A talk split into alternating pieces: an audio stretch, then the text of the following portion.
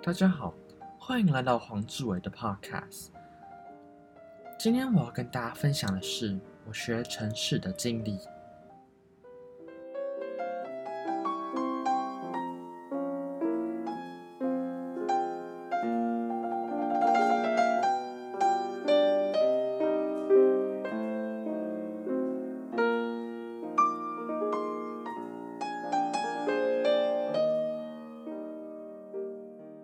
大家小学时候最喜欢的课是什么呢？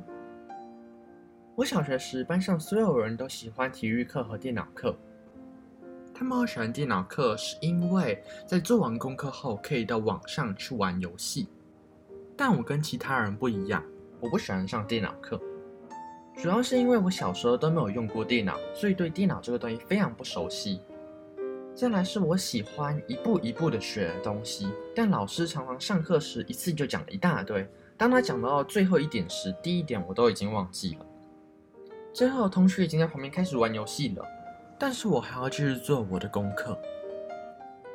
因为这些经历让我对电脑这个东西感到很排斥，而且感到很恐惧。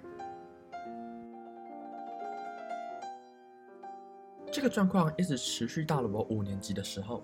五年级时，我开始自学，并加入了一个共学团体。共学团体里面有一堂课叫 Scratch，这个 Scratch 是给初阶者使用的程式语言。这个程序语言有有很多的指令方块，你要把这些指令方块组起来，旁边有一个预览画面，可以看到你执行这些指令方块的结果。Scratch 有点像在堆积木，堆完积木后，你可以制作一个游戏。这个游戏呢？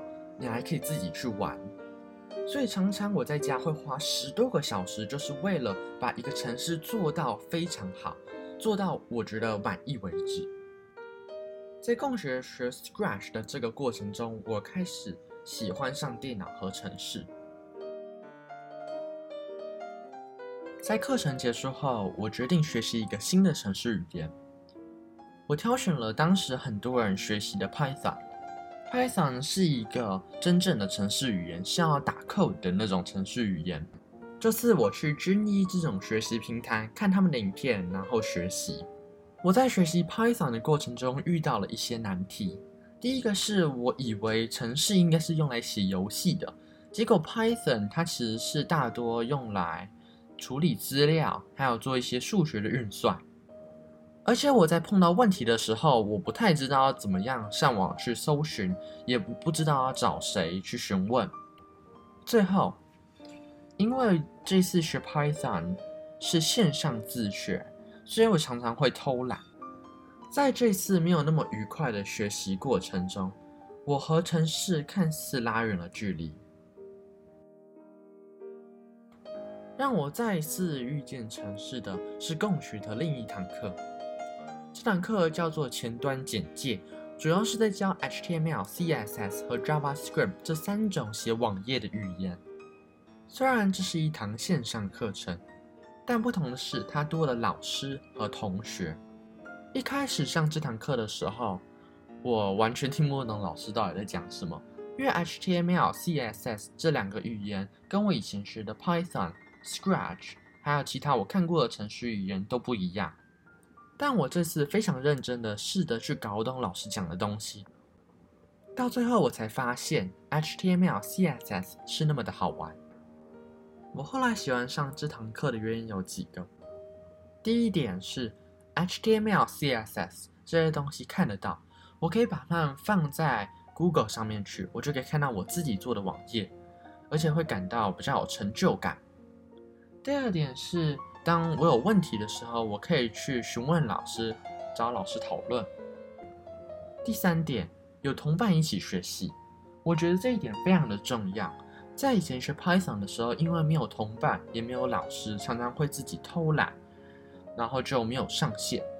但在这堂课里面，有同伴一起学习，当自己可能没有动力的时候，就会看到旁边的人都已经把他们的作业上传好了。就会有一种想要跟他们竞赛的一个想法，就会想下次可不可以比他们做得更快，比他们做得更好。透过这样子就可以彼此激励，而且在碰到困难的时候也可以一起讨论。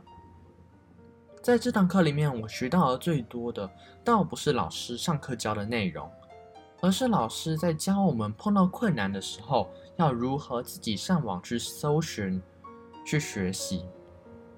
我想，这应该也是老师要教我们最重要的能力吧。未来我可能想要把 HTML、CSS 弄得更熟，还有学习如何用 JavaScript 能够来操控 HTML，或者是可以设计一个比较好看、比较专业的网站。更久之后，也许可以学习其他的程式语言，像如何做 App 的，或者是后端之类的。再回顾我从国小到现在已经国二到升国三的这个经历。我发现，其实不选一个科目，不一定是你不适合这个科目，而是你用的方法可能对你比较困难，或者是你用的方法可能不是那么适合你，不要那么快就做定论。再来是我发现，人生不是像故事书一样，不是一个转折后就从此过着幸福快乐的日子。就像我，假如是一本故事书，大概学完 Scratch 之后就应该要一帆风顺。但是不是如此，我还是碰到许多的困难。学 Python 的困难，一开始学简前端简介时碰到的困难，所以我发现生命一定不会只有一个低谷和困难在前面，是看谁能够从这些低谷、从这些困难，能够学习到一些经验，然后再站起来变得更坚强。最后我发现共学和团体的好处，它不一定是最快的学习方法。但它可以让你去试不一样的东西。就像说我的经历里面，假如没有加入共学，我可能就一直排斥电脑，很排斥城市等的东西。就像很多人喜欢用的那句话：一个人可以走得很快，但一群人可以走得很远。但在这里，延续可以把它改成：一个人可以走得很快，但一群人可以看得更远，看得更广。这就是我今天的分享，谢谢大家。